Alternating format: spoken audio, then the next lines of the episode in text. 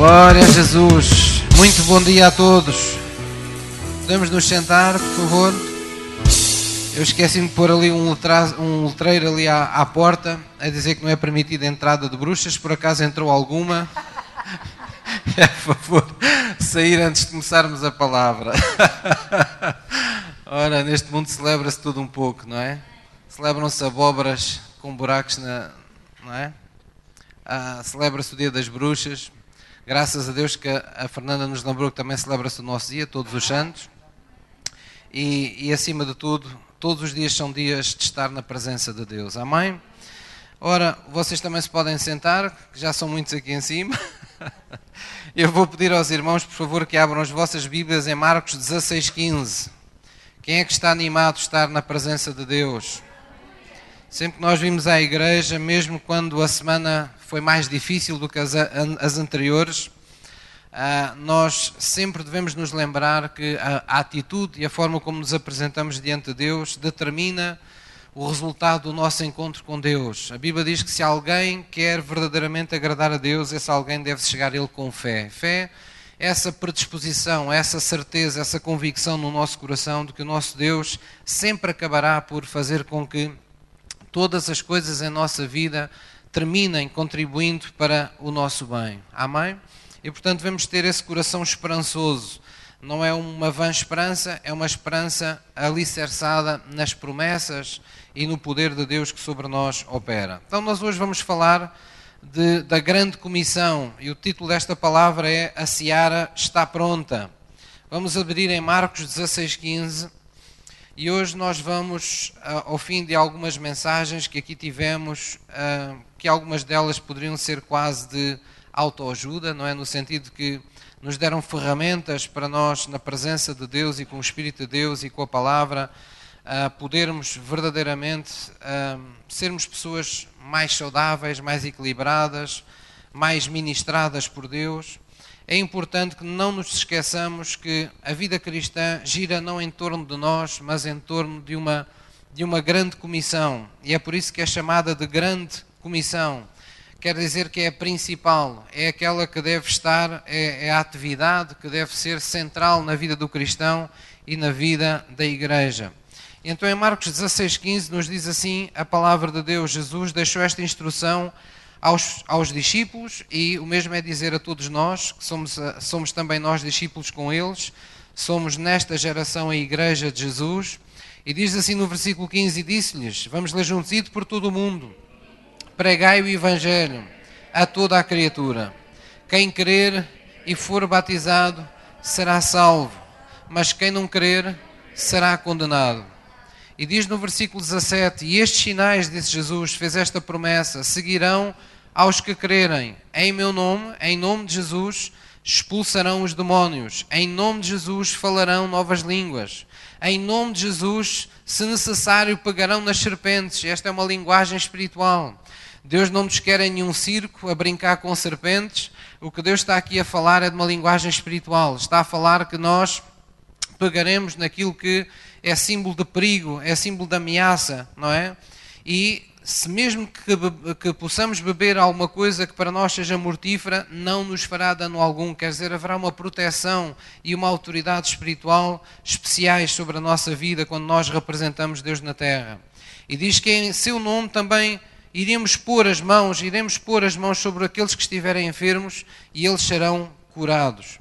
Diz no versículo 19: Ora, o Senhor, depois de lhes ter falado, foi recebido no céu e assentou-se à direita de Deus. E eles, tendo partido, pregaram por todas as partes, cooperando com eles o Senhor e confirmando a palavra com os sinais que se seguiram. Amém? Então, conforme eu aqui disse, esta é a chamada da grande comissão. Não é uma grande sugestão que Deus nos dá, nem sequer é uma opção que Deus nos dá na vida, mas esta é, digamos, a atividade principal em torno da qual geram todos os ensinos que são ministrados na igreja, uh, em torno da qual a motivação nós devemos viver nesta terra. Quer dizer que nós, cada um de nós tem uma vida própria, temos aquilo que nós chamamos uma vida privada, não é? Gostamos de dizer assim. Uh, cada um tem os seus dons, cada um tem a sua profissão, cada um tem a sua, a sua forma de, de, de trabalhar e o seu tipo de trabalho e de atividade. cada um tem uma família carnal, cada um tem um grupo de amigos uh, muito próprio, que outros porventura não têm, são diferentes uns dos outros. Uh, há uma diferença positiva em todos nós, há uma diversidade entre nós na igreja, mas a Bíblia diz e declara que por detrás de, tudo, de toda a nossa vida, ela deve ser encarada num plano secundário, ou seja, ela vem a reboque, ela vem atrás de algo principal que Jesus nos mandou fazer. Porquê? Porque a partir do momento que nós fomos tocados pelo amor de Deus, a partir do momento que nós nos convertemos a Cristo, a Bíblia ensina que nós passamos a ter o testemunho de Cristo em nós. Nós passamos a ter algo precioso demais em nós para ser apenas para nós. Deus nos concedeu o poder do Espírito Santo e o poder do Espírito Santo não pode ser apenas para nós. Deus nos concedeu uma palavra que sara, uma palavra que reconcilia, corações com Deus, não pode apenas reconciliar o nosso com Deus. Não podemos passar 365 dias a lutar com faltas de perdão e com ressentimentos, apenas pensando que a palavra está ali todo o tempo, apenas e só para o nosso coração eh, estar sempre bem com Deus. Não, há um propósito. Há um propósito mais excelente para a nossa vida.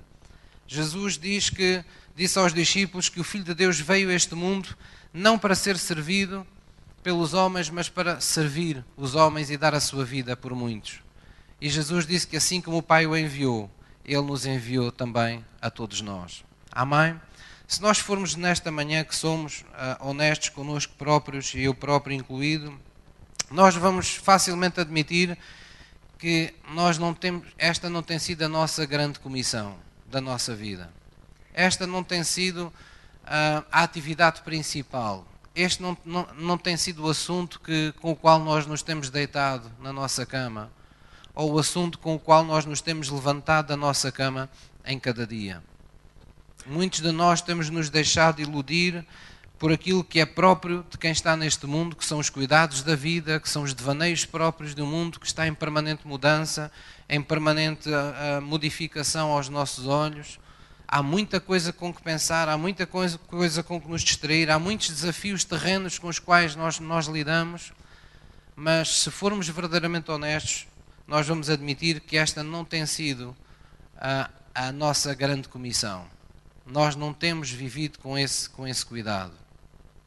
Ah, às vezes as pessoas dizem, ah, e eu próprio encorajo os pais, porque ainda, apesar de tudo ainda há uma grande diferença, entre ser pai no mundo e ser pai com Cristo, ou pai ou mãe, não é? Sempre temos, o encargo de filhos uh, de, estando com Deus é diferente de estarmos a sós no mundo, porque há muitas pessoas, muitos pais que se corroem com, uh, com os cuidados e com as preocupações acerca dos filhos. Eles perdem anos de vida em preocupação pelos filhos.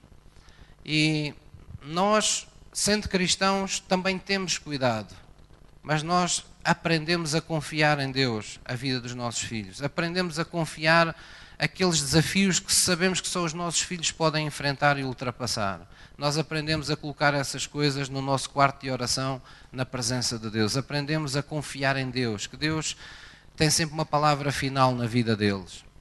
Mas mesmo assim, nós, nenhum de nós pode dizer que não se preocupa com os filhos ou que não tem cuidado pelos filhos, porque é que há sempre esse cuidado permanente que nos acompanha toda uma vida. Porque há amor, só há cuidado, só há preocupação onde há amor. Quando nós não temos qualquer cuidado, qualquer preocupação com o destino da vida das pessoas à nossa volta, sejam eles amigos, desconhecidos, vizinhos, familiares, é porque nós não os estamos amando verdadeiramente. Porque se nós tivéssemos esse amor patente em nós, nós nos preocuparíamos com a vida deles nós nos preocuparíamos com o destino que a vida deles está a tomar. Então é a minha missão como pastor não apenas dar o exemplo, mas não, não deixar que, que, estas, que esta grande comissão caia no esquecimento e fique no fim da, da lista das nossas prioridades. Nós, enquanto cristãos, enquanto igreja, temos que ter isto como a nossa atividade principal. Tem que ser a motivação principal do nosso coração. A perspectiva que às vezes temos disto também é muito diferente.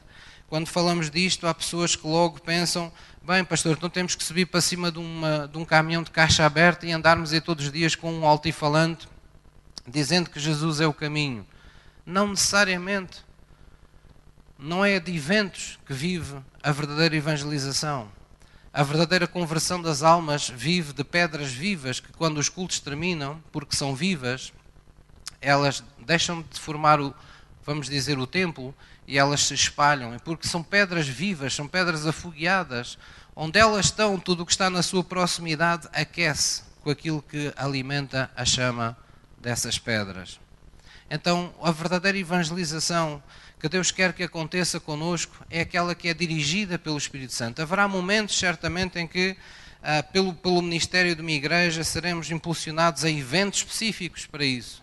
Mas, durante todo o resto do ano, nós não podemos viver de eventos esporádicos que a igreja faça de evangelização. Nós temos que viver numa predisposição permanente para abrir o nosso coração e a nossa alma para que outras pessoas conheçam Jesus, para que outras pessoas possam receber, possam ser ministradas pelo amor de Cristo. Amém? Isso envolve sempre desafios. Isso envolve sempre ah, desafios no sentido de que nós temos que ultrapassar por vezes a vergonha, a timidez, as desculpas que arranjamos para nós próprios. Por vezes dá jeito nós pensarmos, bem, pastor, mas eu gostava, mas eu não sei falar assim muito bem ah, eu gostava, mas eu não sei como é que é de começar. E muitas vezes nós pagamos nisso e tomamos isso como uma justificação, não é? como uma, uma profunda desculpa que arranjamos e, e, e agarramos e encostamos a nossa vida espiritual a um canto, não é? nesse sentido. Deixamos de servir a Deus. Às vezes a gente, nós falamos de, em sermos servos de Deus, em servirmos o Deus vivo, e mais uma vez eu digo, a perspectiva que as pessoas às, às vezes têm de servirmos a Deus são coisas completamente diferentes. A pessoa pensa, bem, servir a Deus é se calhar ser assistente na igreja, é ser um intercessor lá no, no, no dia de culto, é, é, cantar lá no louvor. Sim, isso também é servir a Deus. Mas sermos servos de Deus é em todo lugar estarmos ao serviço de Deus. É esteja no trabalho, na família, com os amigos, é nós sermos um templo de porta aberta para Deus. Às vezes os crentes preocupam se a igreja tem a porta aberta durante a semana nós devemos preocupar se nós temos a porta aberta para Deus todos os dias e todos os instantes da semana. Porque nós somos templos. Este templo que aqui está é um templo construído pelas mãos dos homens. Mas há muito que Deus escolheu o templo construído pelas suas próprias mãos, que somos nós. Você vai a sítios no país que eu não vou. Você está com pessoas com quem eu não estou. E vice-versa. Por outras palavras, nós somos uma grande confederação de, de, de, de igrejas, de, de templos que estão espalhados todos os dias, sabe-se lá por onde. E o que é que Deus espera de nós?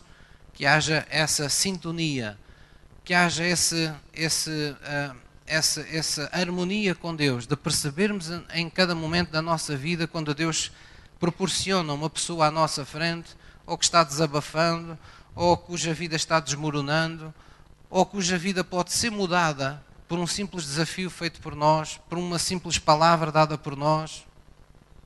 E nós às vezes vamos daí, complicamos tudo e pensamos: oh, pastor, mas eu agora tenho que pregar a uma data de gente e eu tenho que fixar os passos todos que as pessoas têm que dar. Nada disso. Vamos começar por aquilo que Deus fez na nossa vida.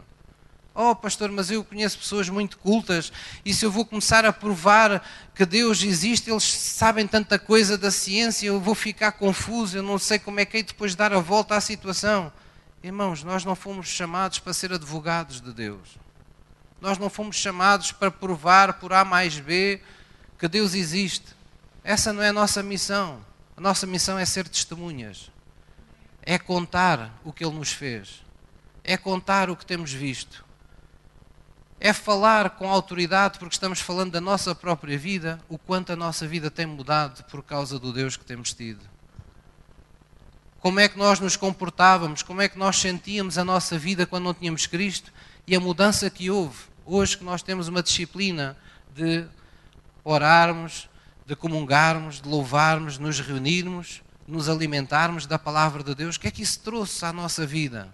Que lições aprendemos? Que experiências nós temos vivido com Deus que podemos partilhar com as pessoas?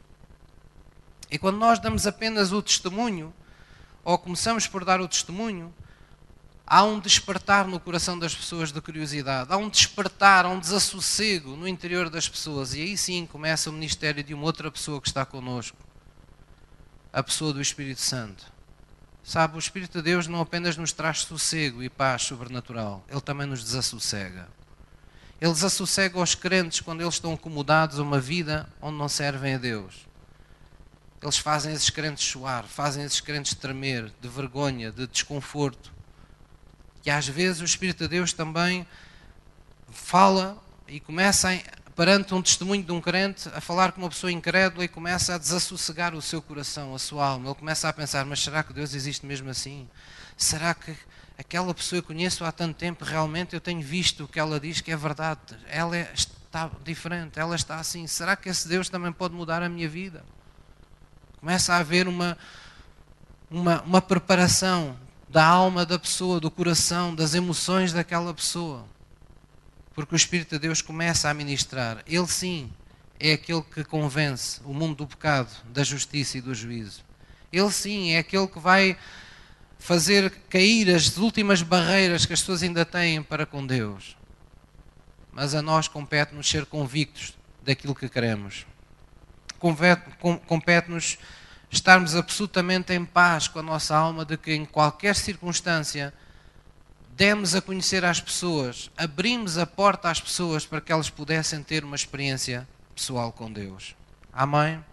É muito importante isso. Vamos abrir em 1 Coríntios 9, vamos ver um lado desta, desta grande comissão que nem sempre nós gostamos, nos é agradável, 100% agradável de ouvir, porque nos soa a obrigação. E vocês sabem que a vida em aliança com Deus não tem apenas uh, direitos, nós não temos apenas benefícios, não temos apenas promessas que vigoram sobre a nossa vida agora que estamos em Cristo, nós também temos deveres, nós temos coisas que Deus espera de nós que, que se façam.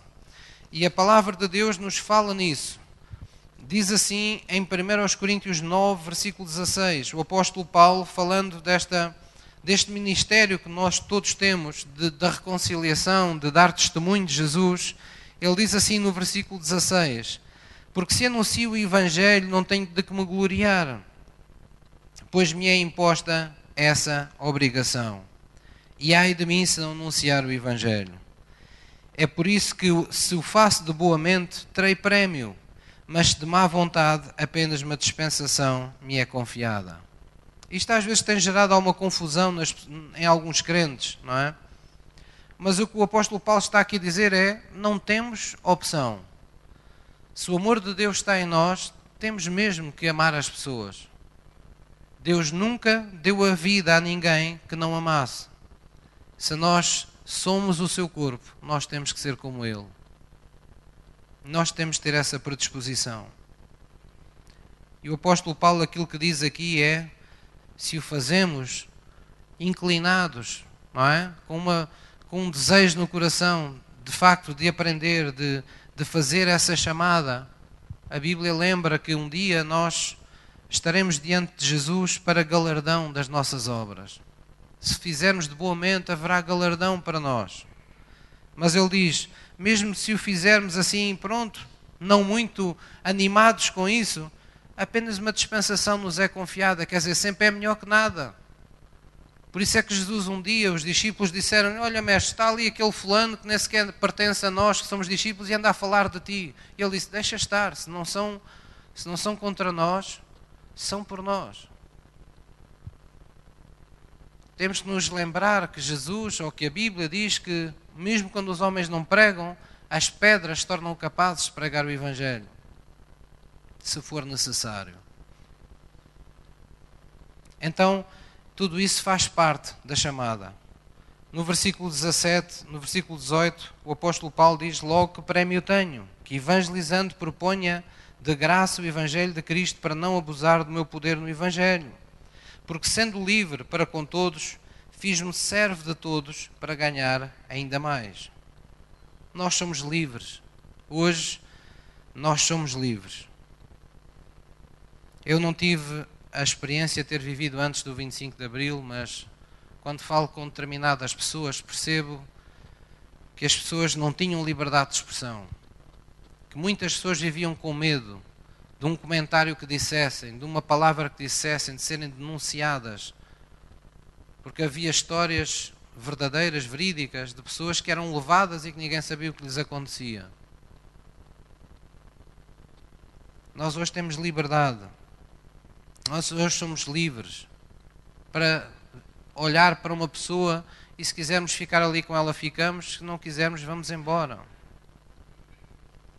Mas o apóstolo Paulo disse: Eu, sendo livre, escolhi de livre vontade servir outras pessoas.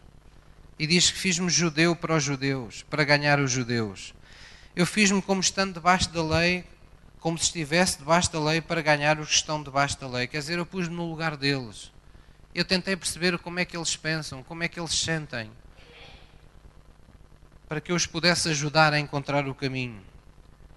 Eu fiz-me para os que estão sem lei, quer dizer, para os incrédulos, como se eu estivesse sem lei. E ele lembra: eu não estou assim, eu estou comprometido com Deus, mas, por outras palavras, eu fiz-me como uma pessoa normal do mundo que não tem Cristo.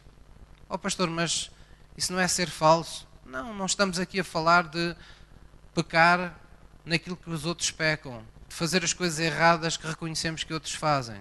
Estamos apenas de, às vezes, não abusar de uma linguagem excessivamente religiosa, uma linguagem do templo, de uma linguagem que nós usamos no santuário, não é? Para inicialmente falar com as pessoas. As pessoas não gostam de extraterrestres.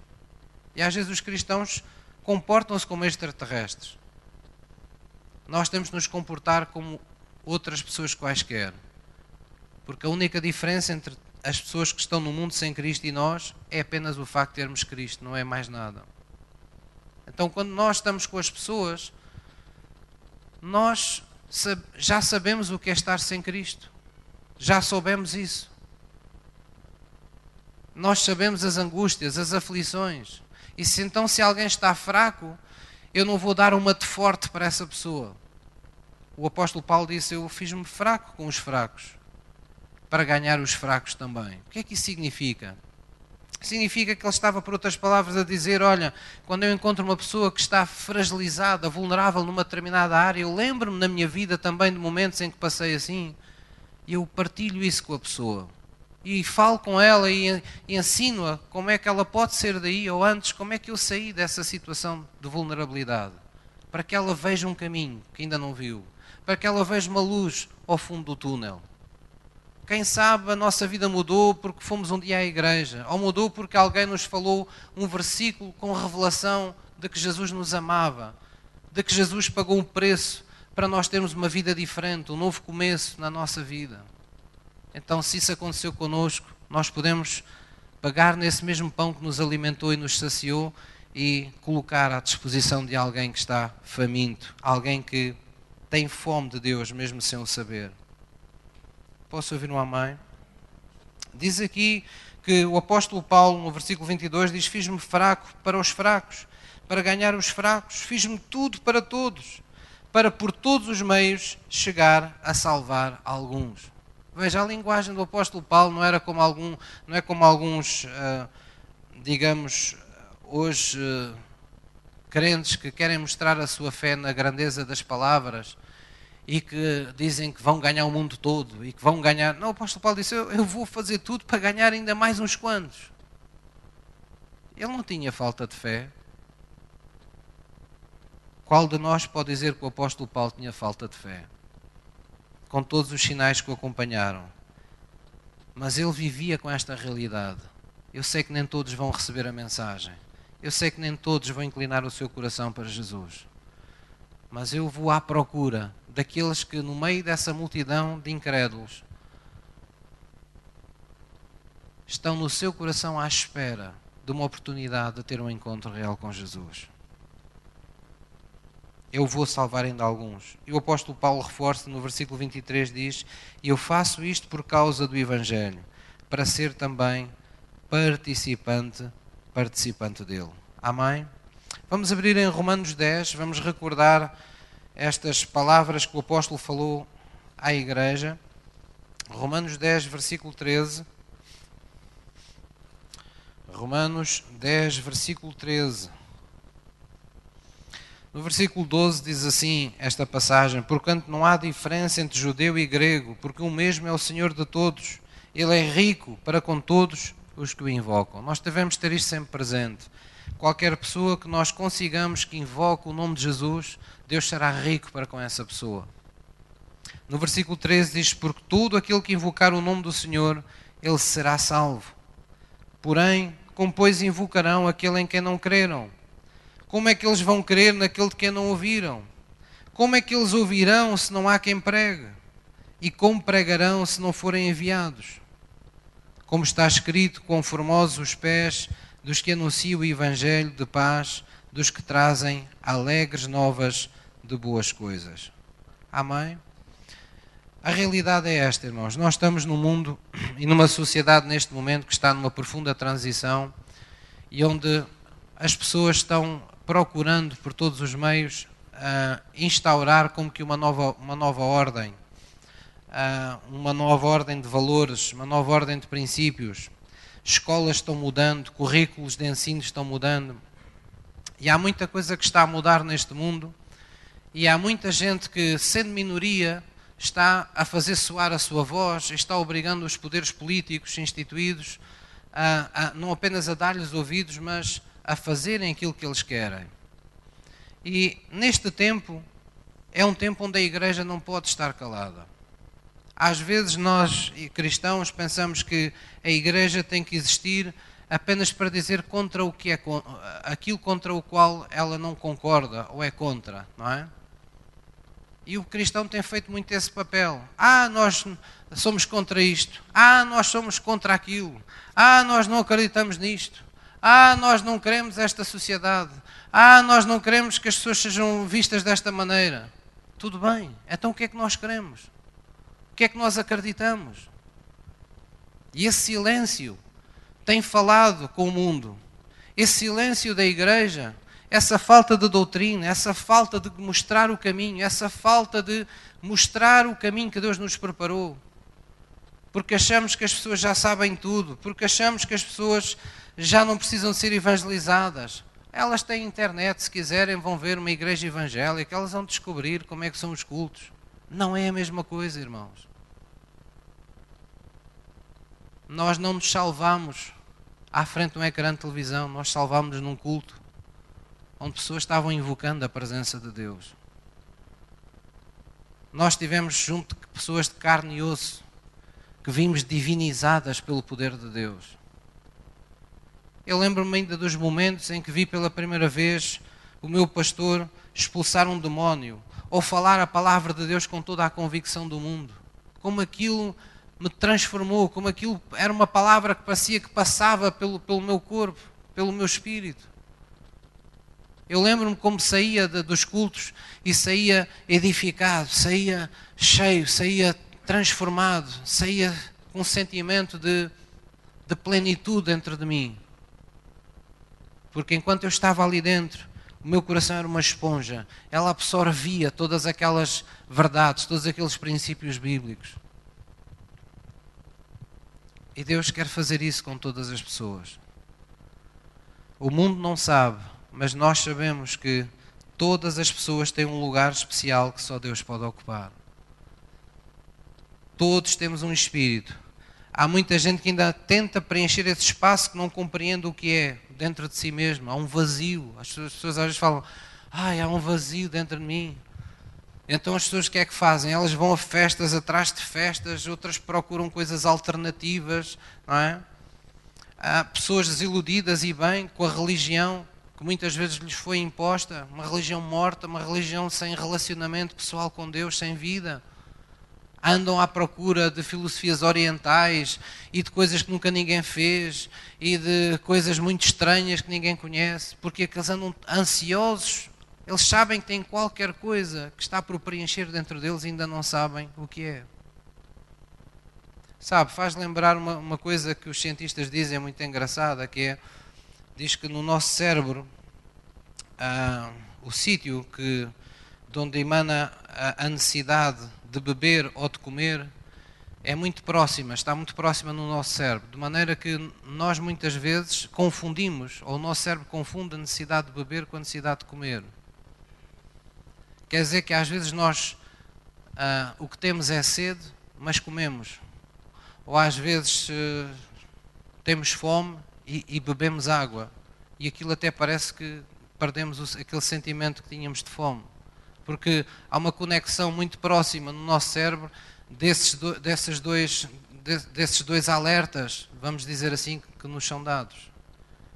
E sabe, há muitas pessoas que tentam preencher esse vazio que é espiritual com coisas naturais, com coisas da terra, ou com experiências que eles acham que são espirituais e são enganados vez após vez, e nós conhecemos tantos casos disso. Mas nós sabemos o que se passa. Nós sabemos que fomos criados à imagem de um Deus que é espírito. Nós sabemos que nós somos um espírito, que enquanto não, não entregamos a vida a Jesus, é um quarto que está às escuras. Alguém precisa ligar a luz. Alguém precisa dizer que Jesus é o caminho, a verdade e a vida. Alguém precisa dizer que nós temos que entregar a nossa vida. Alguém tem que falar que há um caminho que Deus preparou mais excelente para nós vivermos. Que aquilo que temos conhecido até aqui é sobrevivência, mas Deus tem vida plena para todos nós. Deus tem uma vida realizada, uma vida sentida, uma vida com propósito para todos nós. Se isto for falado por uma máquina, não funciona. Se for falado apenas por tecnologia, não funciona. É preciso ser falado por alguém que tem autoridade, alguém que sabe do que está a falar, alguém que viveu o que está a falar. E é por isso que nós, cristãos, segundo a palavra de Deus, somos aqueles acerca dos quais está escrito que Cristo em nós é a esperança da glória. Há algo que só nos compete a nós cristãos fazer, que mais nada nem ninguém neste mundo pode fazer. E não há nada mais autêntico do que os nossos olhos e a nossa boca sendo aberta, os nossos olhos olhando nos olhos de alguém e a nossa boca falando do Jesus que está vivo dentro de nós. Nós comunicamos esse Jesus sempre que o falamos. Amém? Vamos abrir em Mateus 9, Mateus 9, versículo 36. Mateus 9, 36. Mateus 9, versículo 36.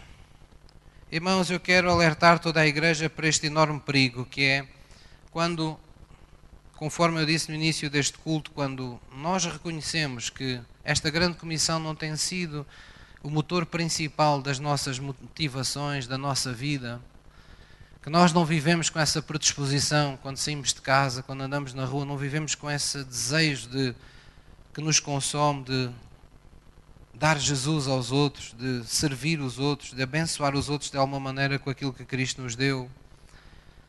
Então nós podemos dizer que quando a generalidade de uma igreja vive assim, essa igreja é uma igreja que se esqueceu do próximo. E uma igreja que se esquece do próximo é uma igreja que acabará esquecida por Deus. Nós temos de ter essa consciência conosco. Jesus um dia explicou isso. Ele disse: Vocês são ramos na videira. Se eu encontrar o ramo seco, eu arranco e lanço no fogo. Mas se esse ramo ainda tiver vida, porém estiver, ainda não estiver no ponto que eu desejo, o Pai vem e ele poda para que frutifique, para que dê mais rebentos, para que seja a base de um maior crescimento. Então Deus nos alerta para isso. E nós devemos ter esse temor santo diante de Deus, que quando nos esquecemos do mundo, a nossa vida vai ficando gradualmente esquecida de Deus. É um princípio bíblico. Jesus ensinou no Sermão da Montanha: Tudo o que quereis que os homens vos façam, fazei-lhes vós também. Então podíamos pôr este princípio ao contrário. Aquilo que tu não fazes aos outros, acabarás por nunca haver feito a ti mesmo. Nós precisamos de estar atentos a isso. Mateus 9, versículo 36 diz assim: Jesus, no versículo 35, diz que percorria todas as cidades e aldeias, ensinando nas sinagogas deles e pregando o evangelho do reino, e curando todas as enfermidades e moléstias entre o povo. E vendo as multidões, teve grande compaixão delas, porque andavam cansadas e desgarradas como ovelhas que não têm pastor. Eu sempre aprendi destas palavras de Jesus de que todas as pessoas na terra precisam de um pastor. Jesus é o, é o, digamos, é o bom pastor por excelência pelas Escrituras. Mas todas as pessoas precisam de ter um pastor. O mundo hoje está fazendo coisas alternativas. Vocês sabem que há pessoas que, ah, baseadas em muitas igrejas evangélicas norte-americanas, extraíram determinados princípios, foram estudar como é, como é, que as igrejas evangélicas funcionavam e porque é que havia um, um tão, houve uma grande tão expansão dessas igrejas, porque é que elas cresceram muito e porque é que as pessoas as procuraram. Então muitos estudaram isso de tal maneira que foram buscar princípios de autoajuda, princípios de, sei lá, de falar, falar positivo, ah, de sermos, de, de sermos esperançosos, de sermos positivos, ah, sei lá, muita coisa. De como lidar com os problemas. Então começou a surgir uma doutrina em todo o mundo de pessoas que hoje em dia estão perfeitamente organizadas e que fazem uma espécie de conferências em que as pessoas vão a esses sítios para uma, uma prática que se chama o coaching, que é uma, uma espécie de aconselhamento em massa, em multidão que eles fazem em que eles dão princípios de autoajuda. As pessoas vão ali para ouvir coisas que, que melhorem a sua vida, que os ajudem a viver melhor, com mais qualidade. Porque todos nós temos esta necessidade. Todos nós temos a necessidade de que alguém nos ajude a viver melhor a nossa vida. Que alguém nos ajude a ultrapassar os nossos problemas. Só qual é o grande pecado desta atividade? É que ela é a atividade central dessas, dessas coisas que são feitas. E no Evangelho de Jesus Cristo é um bocadinho diferente. Jesus disse: Buscai primeiro o meu reino e a minha justiça, e todas as coisas que vocês necessitarem vos serão acrescentadas. O caminho da igreja é o caminho verdadeiro. Nós precisamos buscar primeiro o reino. Nós precisamos de ser mentoreados, pastoreados, todos nós porque senão vamos andar desgarrados. Se não tivermos ninguém que nós consideremos um nosso pastor que nos possa dizer duas ou três coisas difíceis de ouvir, vai acontecer que nós vamos andar de acordo com a nossa própria cabeça, vamos andar segundo a nossa maneira de pensar, nós não estaremos a ser pastoreados por ninguém. Não há uma cadeia de autoridade para Deus que Deus possa utilizar quando nos vê num mau caminho e nos possa ir tirar de lá. Porquê? Porque nós não damos ouvidos a ninguém. Nós somos os senhores da nossa vida. Então faz parte dos princípios bíblicos de Deus congregar as pessoas nas igrejas, conceder a pessoas, determinadas pessoas como a figura do pastor, autoridade espiritual. Para quê? para poder dizer às pessoas não aquilo que elas querem ouvir, mas aquilo que elas precisam ouvir para se manter no caminho com Deus. E Jesus reconheceu isso aqui.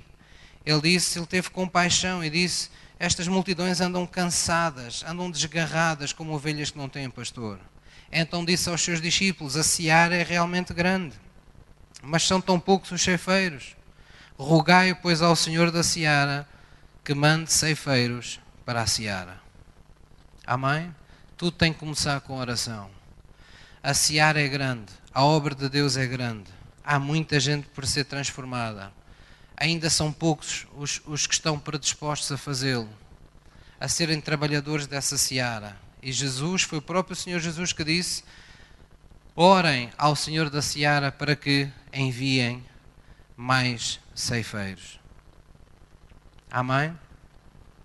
Às sextas-feiras nós oramos pela salvação das pessoas, prioritariamente. Oramos pelo plano de salvação, esteja ele a ser interpretado por nós uh, sob a forma de evangelização, esteja por nossos irmãos em Cristo, outras igrejas, nós oramos pela salvação da nação. Mas irmãos, nós temos mesmo que orar. Porque se nós não orarmos, não tirarmos tempo para orar juntos pela salvação deste, desta, deste mundo, das pessoas à nossa volta, nós paramos o motor das máquinas. Num grande navio há uma casa das máquinas. E se nós pararmos a oração, a algum momento esse navio vai começar a abrandar até ficar parado no meio do oceano. nós temos que pagar esse preço da oração. Jesus disse: é necessário ceifeiros para sear. A primeira coisa que há a fazer é orem para que Deus envie mais ceifeiros. Então vamos orar.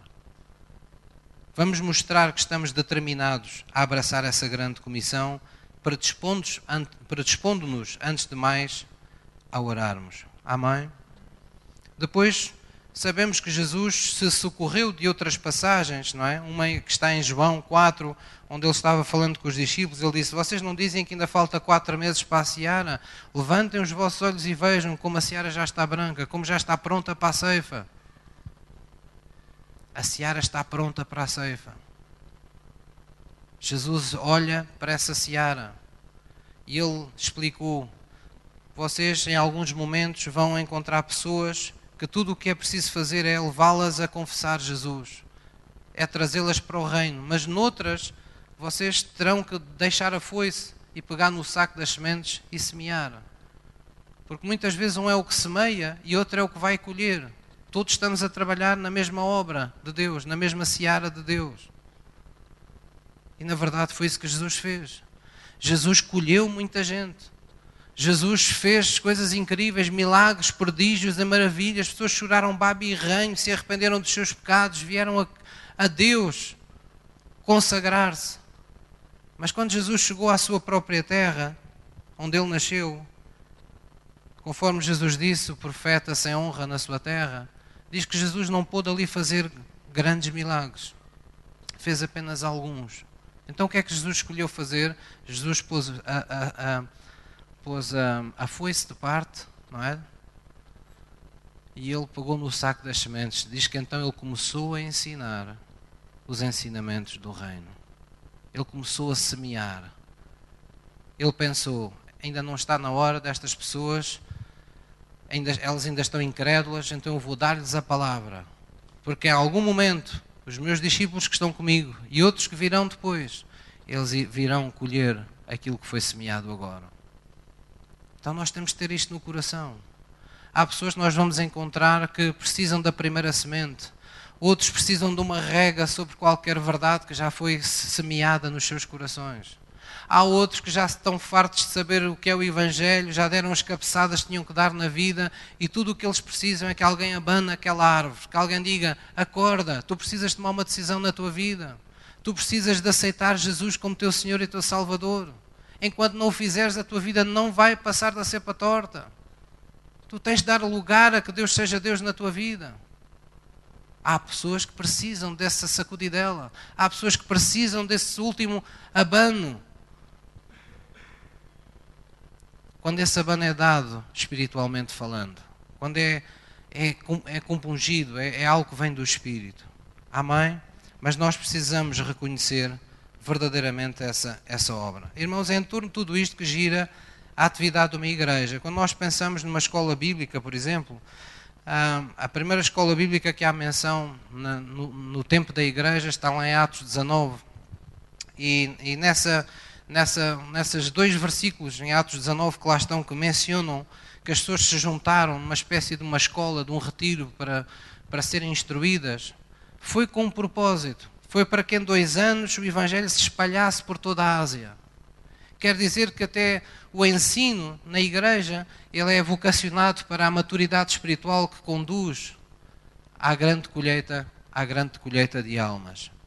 Nós todos sabemos que em, em Cristo nós somos chamados a ser santificados, a sermos a, a, a crescermos à imagem da estatura varonil de Jesus Cristo. Mas a imagem da estatura varonil de Jesus Cristo, o que é que quando dizemos que Jesus é um varão perfeito, em que é que esse varão perfeito o que é que isso culminou? A Bíblia diz lá em Hebreus: tendo obedecido e tendo sido aperfeiçoado, ele foi a causa de eterna salvação de muitos.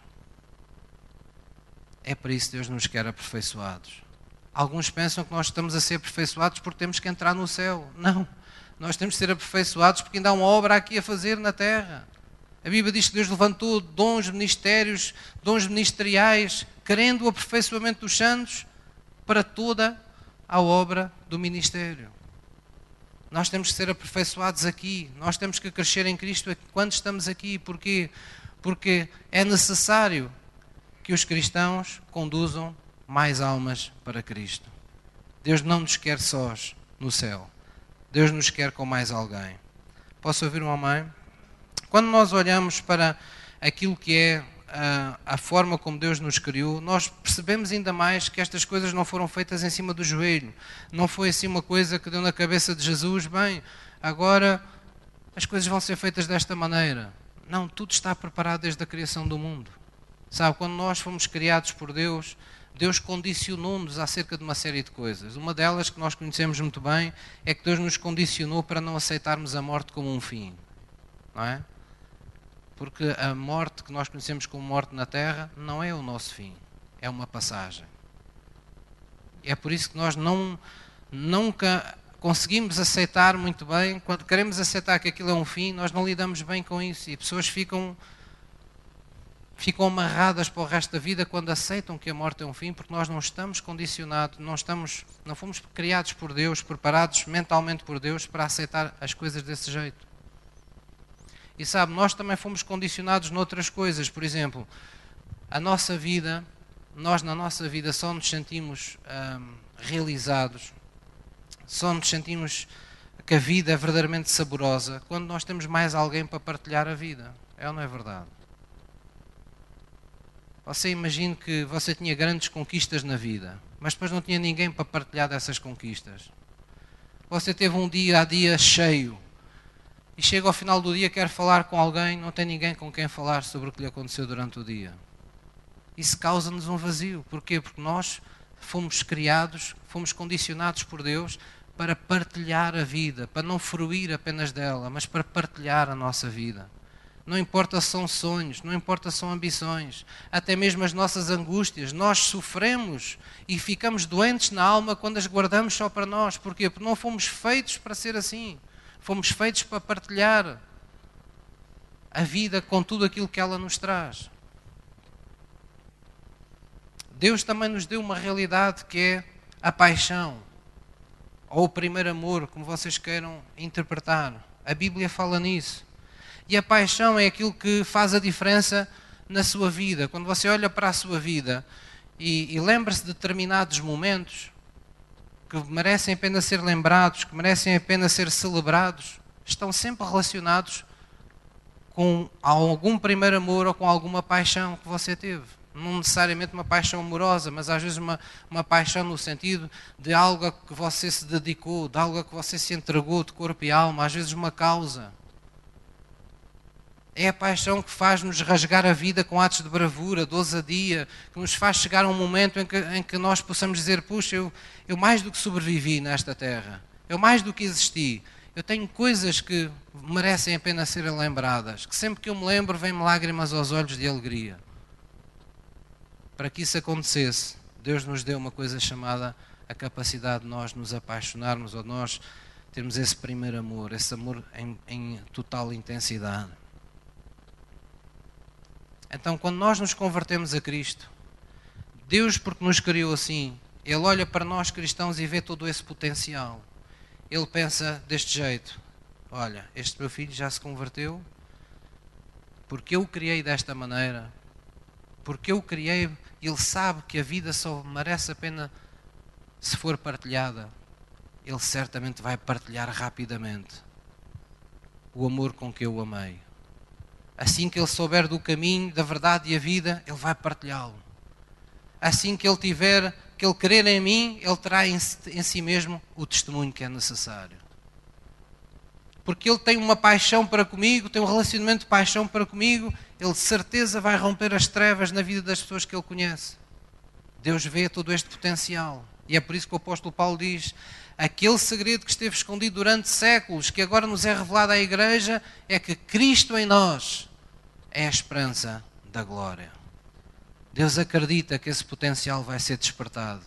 Deus acredita que você é uma pessoa capaz de levar muitas pessoas a Jesus Cristo. Deus não quer que você olhe para, para trás e pense assim: quando é que foi a última vez que eu falei de Jesus a alguém? Ei, rapaz, já nem me lembro. Quando é que eu levei uma pessoa a Cristo? Quando é que eu me sentei em algum lugar e estive de mãos dadas ou estive de cabeça baixa orando com alguém para receber Jesus? Ei, não me lembro. Deus não quer que isso seja assim. Essa não é uma atividade secundária da sua vida. Ela é a grande atividade. Ela é a grande comissão. Ela tem que estar no centro das suas mais sinceras atenções. Posso ouvir uma mãe? Nós vamos terminar esta palavra uh, abrindo as nossas Bíblias em 1 de João 5. Vamos ver duas passagens enquanto o louvor sobe. 1 de João 5, versículo 10. Nós vamos ver uma, uma revelação incrível da palavra de Deus que nos diz que nós temos em nós o testemunho. Nós não temos que aprender, ao contrário do que muitas pessoas pensam, não temos que estar a aprender mil e uma estratégias para levar alguém a Jesus. Se alguém crê em Jesus, se alguém teve uma experiência pessoal com Jesus, esse alguém tem consigo o testemunho. 1 de João 5, versículo 10. 1 de João 5, versículo 10. Diz assim a palavra de Deus. Já todos encontraram, amados? Diz assim a palavra: Quem crê no Filho de Deus, em si mesmo tem o testemunho. Amém? Por isso é que Jesus disse: Quem crê em mim já passou da morte para a vida. Porque quando você crê em Jesus, o crer é esse, esse, esse verbo que tem tudo: tem o acreditar e tem o andar naquilo que você acredita. Crer é um verbo em movimento, é um verbo com vida, é o verbo que se fez carne dentro de si, é Jesus. E a Bíblia diz que quando você crê em Jesus, no Filho de Deus, em si mesmo, você tem o testemunho. Por outras palavras, já tiveste uma experiência com Deus? Estás pronto a levar essa experiência aos outros. Toda a vez que tu contares o que te aconteceu, estarás falando uma profecia para a vida de alguém. Toda a vez que tu disseres Jesus me curou, estarás profetizando para o enfermo que Deus vai curá-lo também. Toda a vez que tu disseres Jesus me libertou, estarás profetizando para o que está oprimido e em trevas, ainda há uma solução para mim. A nossa vida constitui-se uma profecia para o mundo constitui-se uma palavra enviada aos que ainda não conhecem, aos que ainda não experimentaram. Salmo 71, versículo 8, vamos terminar com esta passagem. Salmos 71, versículo 8. Diz assim a palavra de Deus: Encha-se a minha boca do teu louvor e da tua glória todo o dia. No versículo 15 diz: A minha boca manifestará a tua justiça. Salmo 71, versículo 15. A minha boca manifestará a tua justiça e a tua salvação todo o dia, pois não conheço o número delas. Sairei na força do Senhor Deus, farei menção da tua justiça e só dela. Versículo 17. Ensinaste-me, ó Deus, desde a minha mocidade, e até aqui tenho anunciado as tuas maravilhas. Vamos ler o versículo 18, diz: Agora também, quando estou velho e de cabelos brancos, não me desampares, ó Deus, até que tenha anunciado a tua força a esta geração e o teu poder a todos os vindouros. Amém? Então o salmista vivia neste espírito. Durante toda a minha vida eu aprendi ensinamentos de ti, eu recebi uma herança do Senhor sobre a forma de testemunhos, sobre a forma de experiência de vida, materializada pela presença do Espírito Santo, pelo vivificar da tua palavra, Senhor. Tudo isto eu tenho guardado, tudo isto eu tenho falado, mas mesmo agora, já não, não estou nos anos mais, em que não sou pessoa mais nova deste mundo, mesmo nesta idade avançada, ajuda-me para que eu continue a anunciar a tua força, aquilo que tu és capaz de fazer aquilo que tu podes fazer, anunciar a tua justiça, anunciar como tu decidiste em teu perdão dar um novo começo a todas as pessoas. Posso ouvir um amém? Nós vamos baixar a nossa cabeça, nós vamos ter um tempo de, uh, de ministração na presença de Deus. Eu trouxe esta palavra e antes de falar lá a vocês, falei a mim mesmo.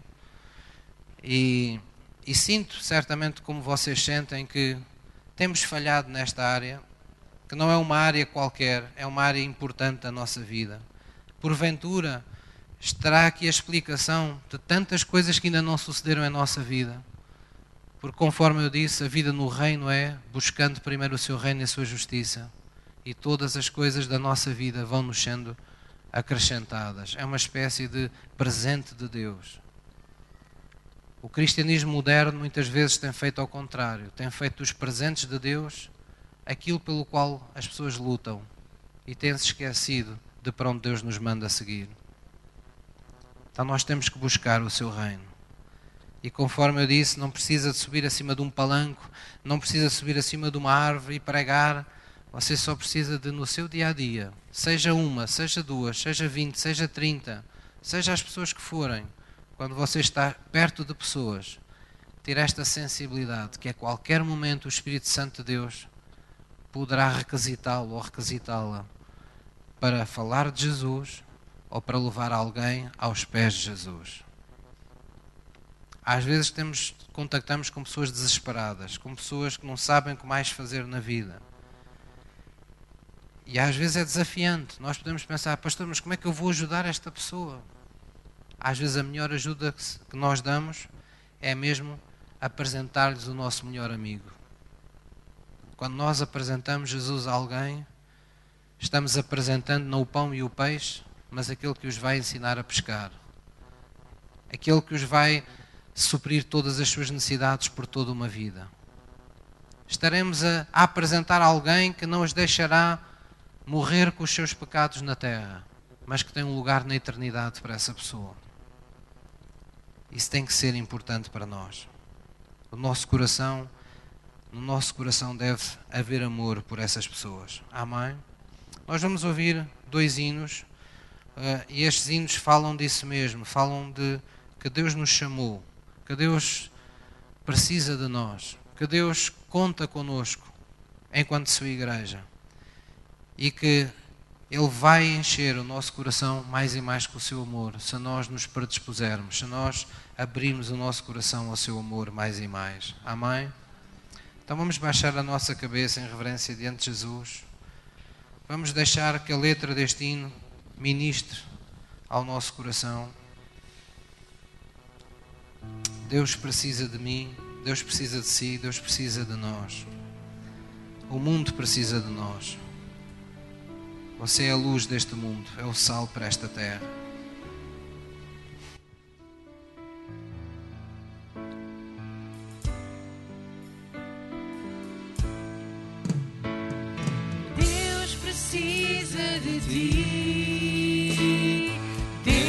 Precisa de nós. Deus confia em ti. Deus confia em nós. Deus precisa de ti. Deus precisa de nós.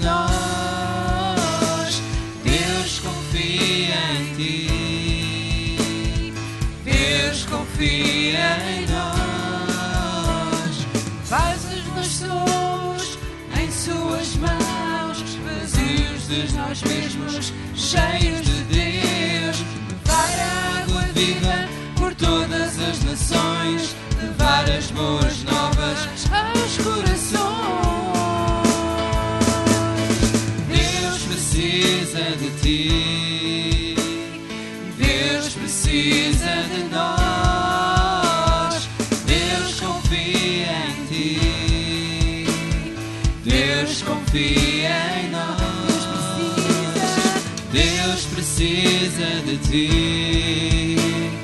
Deus precisa de nós.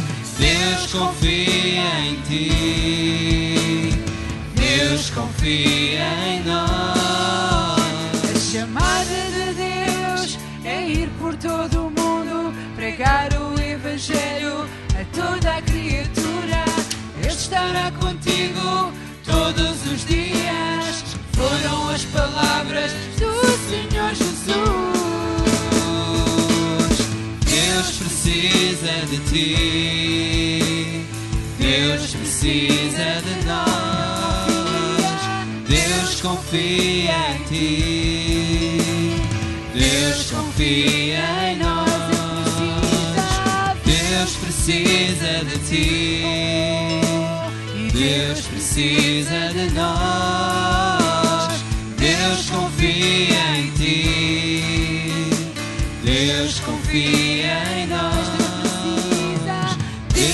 Precisa de ti.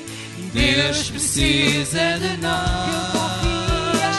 Deus confia em ti.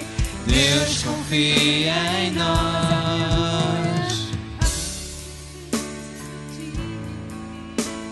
Glória a Jesus. Vamos chegar de pé na presença de Deus.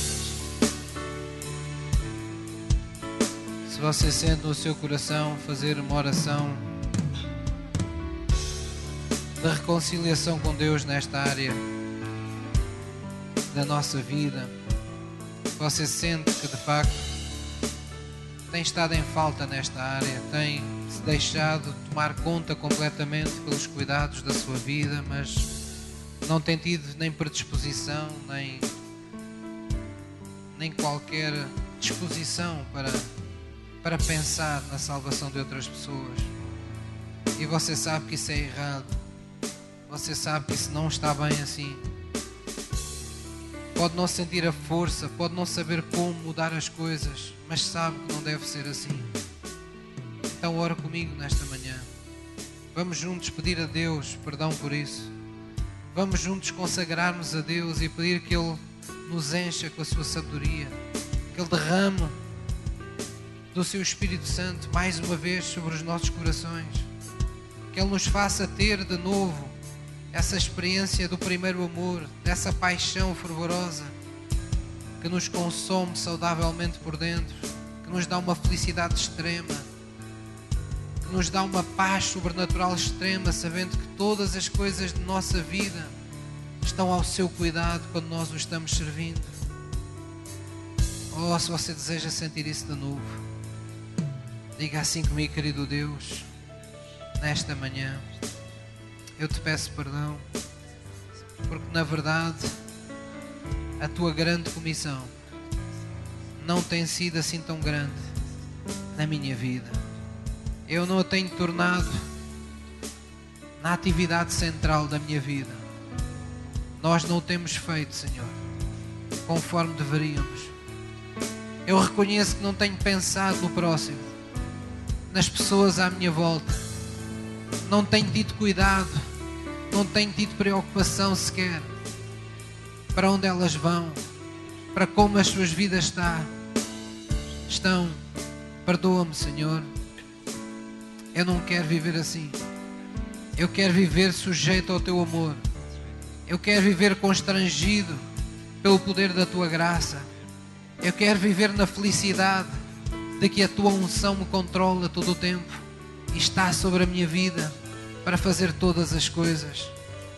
Eu quero ver a vida de outras pessoas serem abençoadas, transformadas, amadas por ti, por causa da minha obediência. Ajuda-me, Senhor. Eu quero ser esse canal. Eu quero ser as tuas mãos. Eu quero ser a tua boca. Eu quero falar por ti. Eu quero ver o teu poder fluir através de, dos meus passos da minha vida para a vida de muitos. Concede-me essa graça. Capacita-me a isso, Senhor, na tua presença. Derrama nesta manhã do teu Espírito Santo, pois eu sei que há perdão no sangue de Jesus para este meu pecado.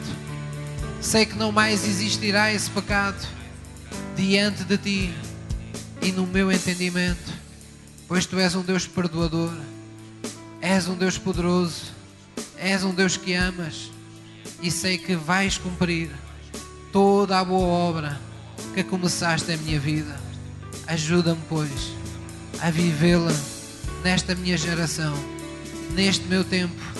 Ajuda-me a ser a causa da salvação eterna de muitos na tua presença.